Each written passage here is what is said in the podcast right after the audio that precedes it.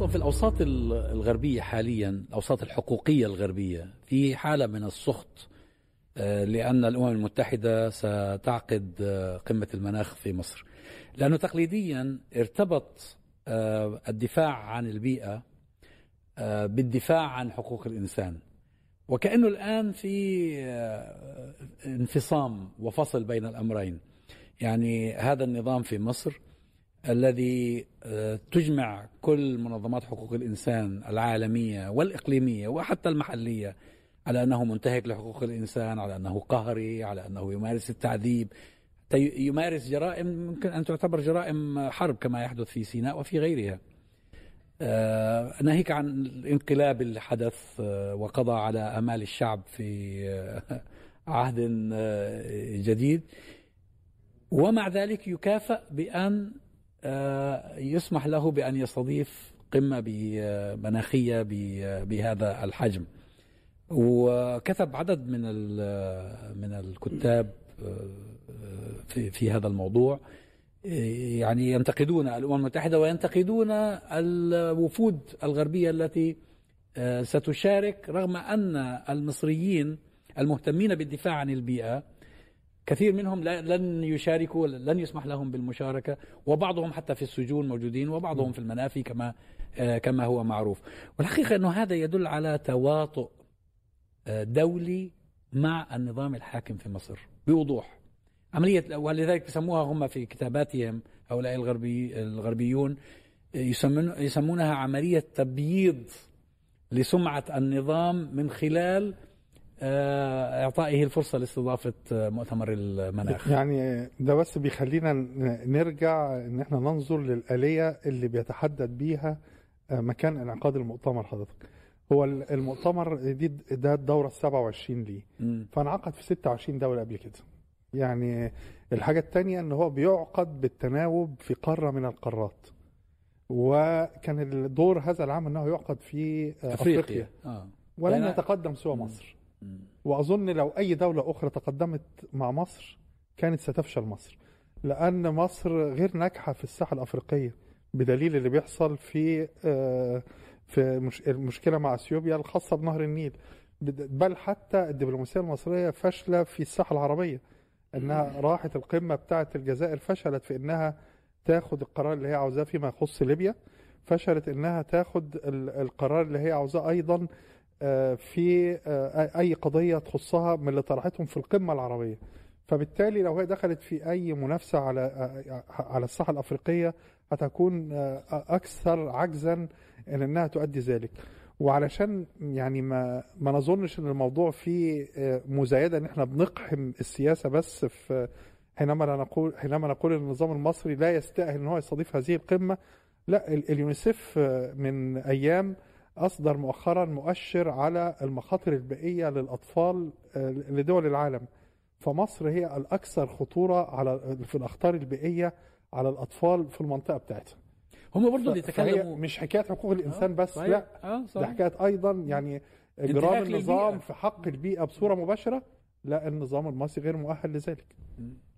هي مصر بتعاني أصلا من مجموعة من المشاكل البيئية الموروثة والنظام بمشروعاته المختلفة وعدم اهتمامه الذي يصل إلى حد الإهمال فاقم هذه هذه المشكلات البيئية بصورة بصورة أو بأخرى.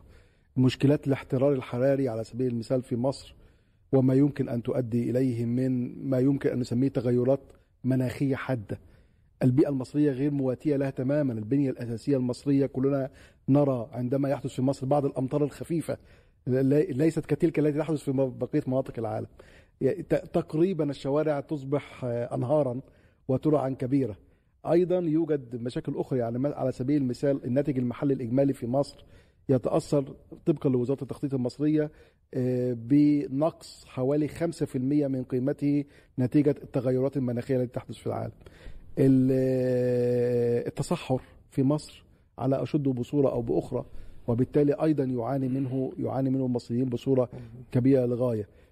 الارتفاع منسوب البحر يعني في في الدراسات المصرية تقول أن هناك 100 سم حتى عام 2100 100 سم كاملة وبالتالي الدلتا بأكملها معرضة للغرق والدلتا تعني المخزون الزراعي المصري الأول تصبح والانتاج التربة الزراعي. مالحه و... آه ت- تصبح التربة مالحه والقضاء على الم- المياه الجوفية والقضاء على الإنتاج الزراعي الذي هو يعني يؤكل كل هذه الملايين من الشعب والذي يعيش أيضا. نعرف أن مصر دولة زراعية في الأساس ويعيش عليها ال- ال- ال- المكون الرئيسي من العمالة المصرية هو هو مكون زراعي. وبالتالي كل هذه المشاكل إضافة إلى مشكلة مهمة جدا وهي أن هذه التغيرات المناخية تؤثر على منابع النيل. منابع النيل وكميات الأمطار ذات حساسية شديدة للغاية في هذه التغيرات المناخية وبالتالي الاهتمام المصري لم يكن على القدر الواجب بهذه القضايا البيئية لم يعالجها لم يتعامل معها أعتقد أن آه، إقدام الإدارة المصرية والنظام المصري على استضافة هذا المؤتمر له أجزاء سياسية ولكن. أيضا له جزء اقتصادي هام جدا وكلنا نتذكر كلمة السيسي في 2016 في فرنسا عندما نادى أن الدول النامية تحتاج إلى 150 مليار دولار كاملة لمواجهة التغيرات المناخية الحادة التي تحدث لها. وتكلم عن التكنولوجيا ثم أفاضت بقى وزارة البيئة المصرية ومجلس الوزراء في بيان أو في رسم استراتيجية مصرية متكاملة، للأسف هذه الاستراتيجية حتى الآن ليست فيها أهداف كمية محددة. على سبيل المثال عندما يتحدثون عن غابات آه، وجود الغابات وفقط. لا لا يقولون مثلا كم هكتار كم فدان ولا أي شيء من هذا من هذا القبيل. ولكن في النهاية المدخل الاقتصادي كان مدخل مهم للغاية خاصة إذا ما وضعنا في الاعتبار المأزق الاقتصادي الكبير الذي تعانيه الدولة المصرية الآن في ظل وجود عدد كبير أو أرقام كبيرة من الديون واجبة السداد إضافة إلى مأزق الواردات واحتياجها إلى النقد الأجنبي والاضطرار إلى قرض الصندوق وتعويم الجنيه وكلها مشكلات يعني يكثر التفصيل التفصيل فيها. إذا يوجد بالفعل آه، مشكلة مناخية كبيرة في مصر وكبيرة وكبيرة للغاية تحتاج إلى المواجهة وهناك إهمال من النظام في هذه. في هذه المواجهة حتى الآن إلى إلى حد كبير. الجانب الاقتصادي أعتقد أنه جانب جانب مهم للغاية ويمكن أن يأخذ منحى منحى كبير وأعتقد أن النظام يعول على الحصول على جزء من هذه القروض إذا كانت الدول الصناعية لأنه حتى في بداية الاستراتيجية المنشورة على موقع رئاسة الوزراء المص- المصرية يقولون أن الدول الصناعية هي السبب في هذا هذه التغيرات المناخية وأن ال- طالما أنها هي السبب. يجب عليها أن تمول البرامج التي آه، ستقضي أو تخفف من هذه الحدة ثم يسود البر- البرامج. وكأنه يتوجه مباشرة إلى هذه الدول نحن نريد قروض. نحن مصر والدول النامية يعني نريد قروض منكم لكي نعالج هذه التطورات والخلل الموجود على أرض الواقع. ومؤتمر باريس كان راصد 100 مليار للدول النامية المتضررة من يعني من عملية تغير ال- المناخ. لكن آه، هذه الأرقام في الحقيقة على في الواقع يعني يقال بعض التقارير يعني الدولية المعتبرة قالت إن هو لم ينفق أكثر من 30% في الحقيقة من هذا ال- الرقم فضلا عن إنه آه، في في بعض ال- الدول آه، أقيمت مشروعات بهذه ال- الأموال اللي هي الجزء اللي هو الخاص بال 30% ملهاش علاقة أصلا بالبيئة في الحقيقة وأدرجت باعتبارها يعني مشاريع آه، متعلقة بتحسين أوضاع ال- البيئة. في 2009 كان في قضية رأي عام مهمة جدا في في مصر حول آه، مصنع للبتروكيماويات. كان كان اسمه أجريوم وكان تعمله شركة آه، كندية. لكن ال- آه، النتيجة لأن الرأي العام في هذا التوقيت في 2009 كان في حراك مجتمعي آه، واسع. آه، أهالي دمياط رفضوا بناء هذا ال- هذا المصنع لكن دعمهم في هذا الوقت بعض رجال الأعمال اللي هم كانوا شايفين إنه بناء المصنع في هذه المنطقة منطقة سياحية من شأنها إن هي تؤثر على آه، السياحة وبالتالي هم كانوا متضررين أيضا أيضا هؤلاء رجال ال- الأعمال. لكن أيضا انضم لهذه الحملة في هذا التوقيت آه، حركة آه، كفاية. وبرضو يعني وسعت دايرة ال... الاحتجاج في في هذه المساحة. ما دفعت في الحقيقة الحكومة المصرية و... و- وحسني مبارك إن هم يوقفوا هذا ال- المشروع آه، لحين دراسته آه، مرة أخرى. وبعدين طلع رئيس الوزراء أحمد نظيف في- هذا ال- التوقيت وقال إن الحكومة خدت قرار بوقفه نتيجة للرأي العام المتصاعد يعني. الآن بقينا نترحم على الرأي العام اللي كان يأتي بنتائج لما يظهر آه ما إحنا هو الأهالي وقتها كان مبررهم إن هو هيأثر على يعني إنه تأثيره البيئي ضار فهيقضي على السياحة والدور اللي بتمثله رأس البر كمصيف لأغلب المصريين اللي هي مورد دخل في الآخر للناس. فالقصد إن حراك الناس كان بسبب الد- يعني ارتباط مصلحتهم بالدفاع عن البيئة. فدوت ممنوع الآن. يعني ما, يقدروش الناس يتحركوا كده. نفس الموضوع عاد للواجهه مرة أخرى بعد آه، ثورة آه، 2011 بس المرة دي على قاعدة آه، توسيع آه، يعني نشاط ل- لنفس ال- ال- الشركة لكن اضطر أحمد نظيف لأنه خلاص خدوا قرار بوقف المشروع الأول فأعطاها شركة كانت يعني إيه يعني آه، يعني غير مربحة. أعطاها لهذه ال- الشركة الكندية وبدأوا يعملوا توسع في هذه الشركة والحصص أعيد توزيعها مرة أخرى. آه، وعادت ال- المشكلة إلى الوجه وأيضا توقف المصنع.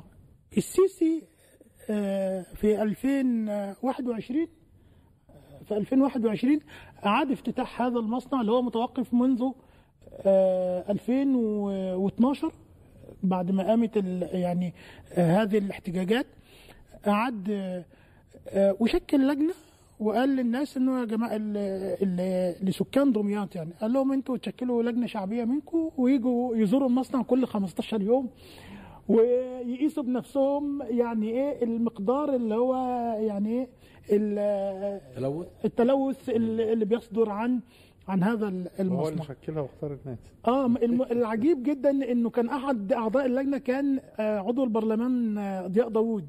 فبعدين لما آه، السيسي تعهد بنفسه في أحد المؤتمرات يعني إنه أنا الضمانة بتاعت إنه هذا المصنع ما خلص فهو انسحب ضياء داوود من من اللجنة. وبعدين بيسأل يعني أحد أعضاء اللجنة إيه بقى أخبار اللقاءات الدوريه قال لم لم تجتمع اللجنة منذ خلاص نحن نثق في وعد ال- ال- الرئيس وظل وضع ال- ال- المصنع على ما هو عليه بأضراره ال- ال- البيئية ال- يعني هو شكل. لجنه وبعدين جمدها. آه، شكل لجنه وبعدين جمدها يعني. هو ربما ده يعني يحيلنا إلى نقطة مهمة جدا وهي آه، التزام الدول المعنية أو الدول الصناعية الكبرى بدفع تعهداتها في إطار مكافحة أو يعني الحفاظ على البيئة. ال 30% اللي حضرتك ذكرتهم من شوية دول أعتقد إن الدول يجب أن الدول النامية يجب أن يكون لها أجندة على الأقل في ممارسة العمل البيئي والمناخي بصورة جيدة لكي تحصل على مثل هذه الأمور. إحنا في مصر عندنا العكس. يعني وزار يعني معظم معظم الجهات الرسمية كلنا الآن نشاهد في الشوارع خلع الأشجار على سبيل المثال. نعم. خلع الأشجار من الشوارع وليس وليس العكس. معظم الشوارع كمان ده حدائق ده حدائق كان- عامة يعني حدائق عامة و... و... وأشجار تاريخية معمرة منذ مئة سنة أو أكثر المشكلة الأكبر ليست هذا فقط وبمناسبة حضرتك ذكرت مصنع أجريوم والاحتياجات الشعبية أن معظم الشركات المصرية الحكومية الشركات التابعة للقطاع العام أو قطاع الأعمال العام هي شركات بتصرف مخلفاتها أصلا في النيل. صحيح. وهي, شر... وهي شركات حكومية. صحيح. وبالتالي هنا نشير إلى دور حكومي عكسي لل- للمفترض عليه. يعني يساهم في التلوث. يساهم في التلوث. يعني بدلا من أن نلوم هذا المانح الذي لم يعطي المال ولا نوجه سهام النقد لأنفسنا نرى نرى تصرفاتنا إحنا أن- وهو شوف هي- هو هذا يعيدنا إلى النقطة اللي بدأنا بها وهو ارتباط موضوع المناخ والبيئة بالحريات وحقوق الإنسان. آه، الدول التي تحترم شعوبها واللي فيها ضمانات آه، تسمح للناس بحرية التعبير وبالتظاهر وبالاحتجاج هي الناس تحول دون أن توغل الحكومات والمصالح الكبرى والمالتي ناشونالز في إفساد البيئة ولا هو أصلا هي فكرك يعني الحكومات الغربية لو ترك لها الأمر آه، هي جزء من المشكلة أصلا. آه لكن لكن مجتمعها حي مجتمع المدني عندها مجتمع حي. فلما يكون في نظام قهري كالأنظمة الموجودة في العالم العربي آه، واللي بيتكلم بيروح السجن أو بي- يوارى الثرى أو هي قضية المناخ مرتبطة بمفهوم يعني بدأ يتصاعد الاهتمام به خلال آخر 30 سنة بعد نهاية الحرب الباردة هي قضية الأمن البشري. كان قبل كده في قضية الأمن الأمن الدولي أو الأمن القومي اللي بيخلي الدولة هي وحدة الاهتمام. فإيه الأمن القومي للدولة؟ إيه التهديدات؟ عشان ده بيرتبط بالحروب والصراعات. ولكن كان في طرح مع نهاية الحرب الباردة إن لا المفروض الاهتمام هو بالأمن البشري آه، بأمن الإنسان. لأن الأعاصير الجوائح الزلازل ارتفاع درجة الحرارة الكلام ده ممكن يؤدي الأعداد من البشر يموتوا ويعيشوا في حالة فقر أكثر بكثير مما تنتج عنه الحروب حتى في ظواهر تسونامي وغيرها وغيرها. فهنا بدأ أن يبقى ال- الإنسان هو وحدة الاهتمام وتأمين الحياة للإنسان ويقدم ده على قضية الأمن الدولي. لذلك حتى في الدراسات الأمنية بقى في عنوان بارز اسمه الأمن البشري Human Security. فمن ضمن ده بدأ يطرح فكرة آه، يعني يهتموا بقضية المناخ وما يرتبط بالإنسان. وده أنا بتفهمه كأجندة غربية إن الإنسان عنده حقوقه الأساسية متوفرة فبالتالي والله ارتفاع درجة الحرارة في كذا في كذا بي بي إنما إحنا بنيجي في بلادنا هل أصلا الإنسان حقوقه الأساسية الحياة الأصلية؟ حقه في التعبير عن رأيه حقه في اختيار من يحكمه حقه في محاسبته حقه في عزله. هل ده متوافر؟ ده مش متوافر. فأنا أجي دلوقتي الإنسان المصري بنشوف إحنا تجارب مثلا على سبيل المثال إنسان اشتغل في الخليج وفر يعني حوش مبلغ من المال جه اشترى شقة في شارع كبير يجي الدولة تقوم عامله كوبري بيعدي في هذا الشارع أصبحت هذه الشقة اللي كانت بملايين بقت تحت كوبري لا بيشوف شمس لا بيشوف هواء لا بيشوف كذا. وأجي أقول له والله أنا عامل قمة المناخ عشان قضية ال- ال- ال- الجفاف والتصحر الإنسان ده هينظر باستغراب. ال- ال- الناس اللي بتهجر في مناطق عديدة تحت عنوان تطوير العشوائيات الناس اللي في الوراق اللي بتقتلع من أراضيها. اللي اللي بتورثها يعني آه، يعني عشرات السنين موجودين في هذه الأماكن أو مئات السنين. وأجي أقول له والله أصل أنا مهتم بقضية المناخ. هل إحنا أصلا في اهتمام بالأمن البشري. إحنا لسه بنتكلم في الأساسيات حقي أقول رأيي ومحدش يحبسني. حقي أمارس نشاط عام أقول رأيي في مشاريع سياسية في مشاريع اقتصادية.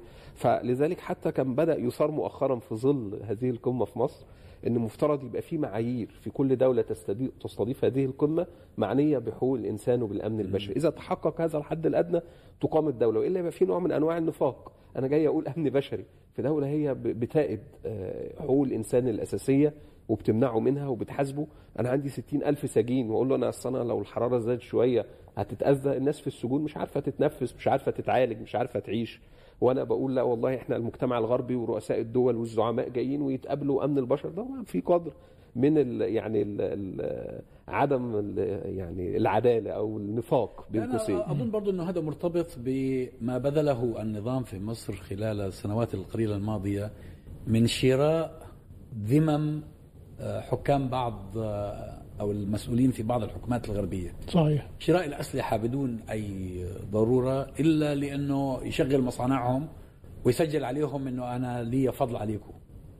آه، هذا ربما يكون جزء يعني من السداد نوع من السداد. ده جزء وفي في معادلة رسخت حقيقة حضرتك من بعد يعني حقبة الاستعمار إن بلادنا ومنطقتنا لا تنهض نهوض حقيقي.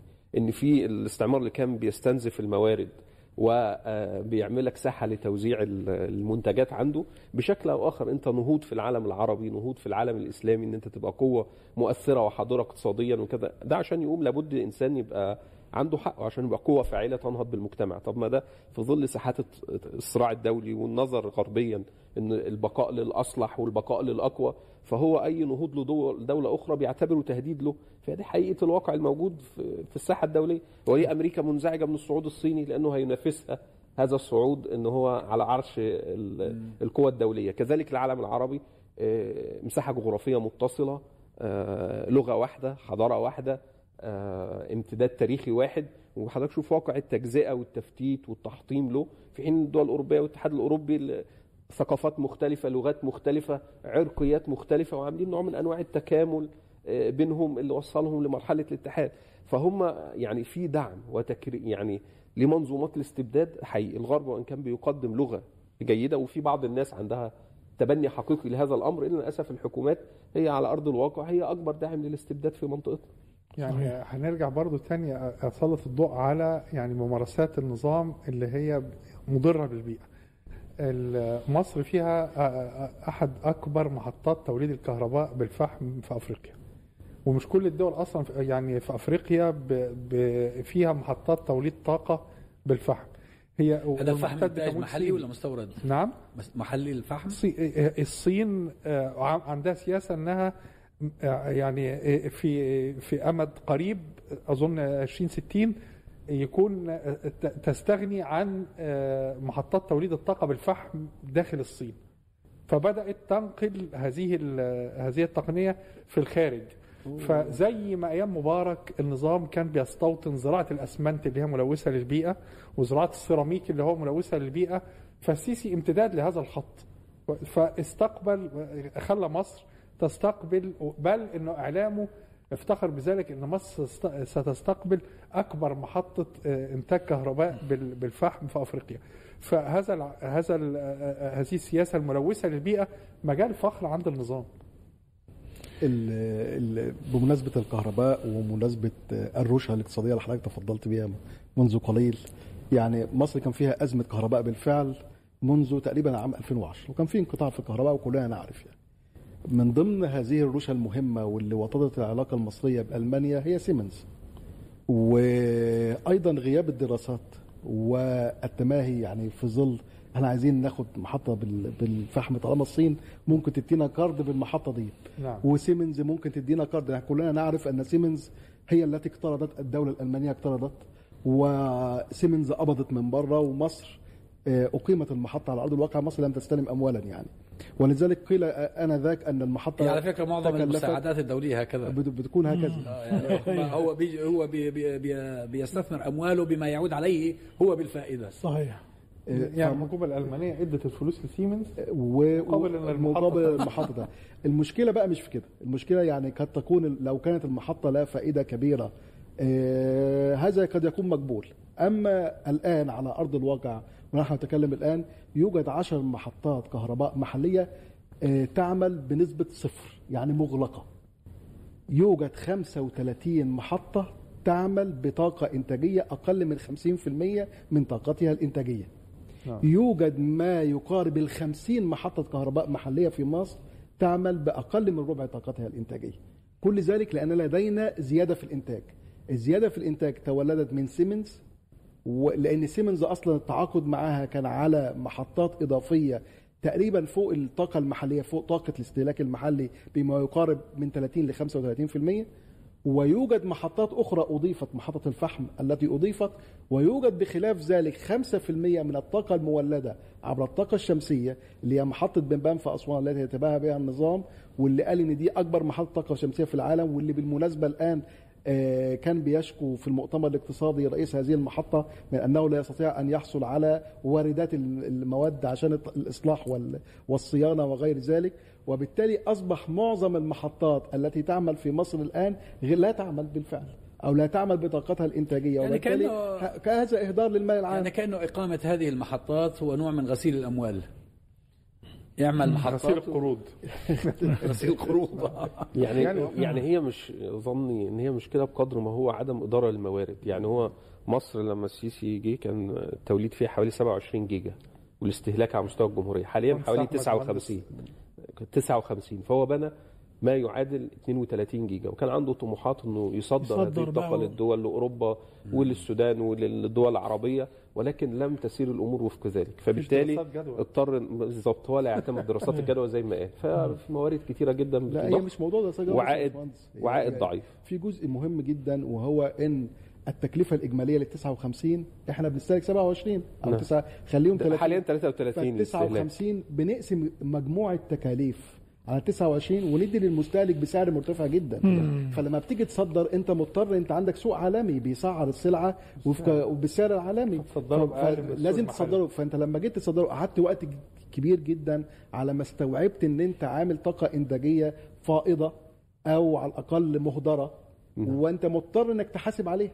على ما اضطريت ما لقيتش زبون أصلا خالص يعني إن اليوم فقط قرأت أن السعودية بتحاول تعمل خط مع آه، الصين تقريبا أو مع دول لربط للربط الكهربائي مع إن مصر قريبة جدا يعني ف- فلماذا الصين على هذا البعد أو؟ اقرب ليها غزة لو رجعنا لو. رجعنا حتى برضه لإمكانية أن النظام يستفيد اقتصاديا من ال- من انعقاد القمة هنا بأن هو يستجلب استثمارات في مجال ال- توليد الطاقة النظيفة أو ال- الصناعات اللي هي الصديقة للبيئة.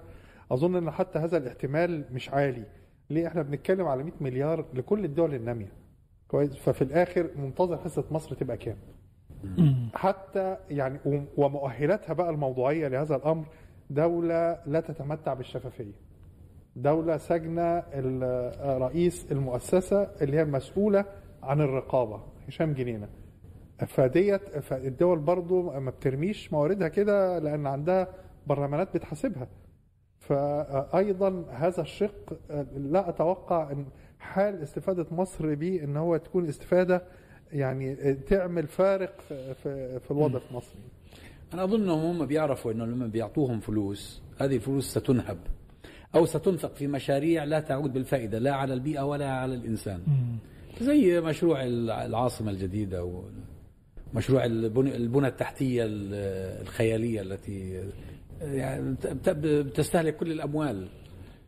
عودة لل- للمدخل الحقوقي اللي أشار ليه المهندس أحمد هو مدخل مهم في الحقيقة. اليوم إحنا بنشوف آه، رئيس وزراء آه، بريطانيا هيجي يحضر هذه آه، القمة قديما في مصر. يعني كان دايما السائد عند عموم الناس إنه فلان ده معاه جنسية أمريكية فصعب إن النظام يقرب منه. فلان معاه جنسية بريطانية صعب إن النظام يقرب منه. لكن إحنا بنشوف النهاردة إنه آه، رئيس الوزراء جاي بينما مثلا شخص زي علاء عبد الفتاح معه الجنسية البريطانية معتقل في في السجون بقاله عشر سنوات. مفيش منطق أصلا في الحقيقة في قضية علاء عبد الفتاح واضح. يعني قصدي إيه؟ يفسر للناس لماذا يتعامل النظام مع شخص زي زي علاء عبد الفتاح على هذا آه، النحو. الراجل فعلا أشرف على الموت. يعني لا يتعاطى إلا الماء وال- والملح وفي كلام على إنه بياخد 100 آه، كالوري في ال- في اليوم بينما الإنسان بيحتاج ل آه، ل 2000 يعني في أي لحظة فعلا ممكن قصدي آه، تقضي تقضي حياته آه، طبعا لا شك إن هو آه، الرأي العام العالمي منشغل بقضية علاء عبد الفتاح وأيضا إحنا كمصريين في الحياة منشغلين بقضية علاء عبد الفتاح وكل علاء عبد الفتاح موجود داخل ال- السجون المصرية. أنا مثلا على سبيل المثال وكيل اللجنة اللي أنا كنت رئيسها لجنة آه، شؤون الع- ال- العلاقات الخارجية وال- والأمن القومي الدكتور سعد عمارة معتقل هو وأبنائه الأربعة. ماشي قصدي أنت انت عندك خصومة. طب الدكتور سعد ده كان شخصية معروف عنه إن أكتر واحد آه يعني علاقته بالآخرين كل الآخر في المجتمع المصري هو كان دايما مؤسسات الدولة. كل كل الآخر. يعني إيه، كان يقول لك إيه؟ أصل هو إحنا ما هم دول مصريين زي حالاتنا يعني. إحنا هنعمل فيهم إيه يعني؟ هناخدهم هنهجرهم بره البلد. فهذا الراجل كان آه، شخصية آه، منفتحة بشكل كبير. اليوم هو معتقل ومعاه أربعة من من أبنائه.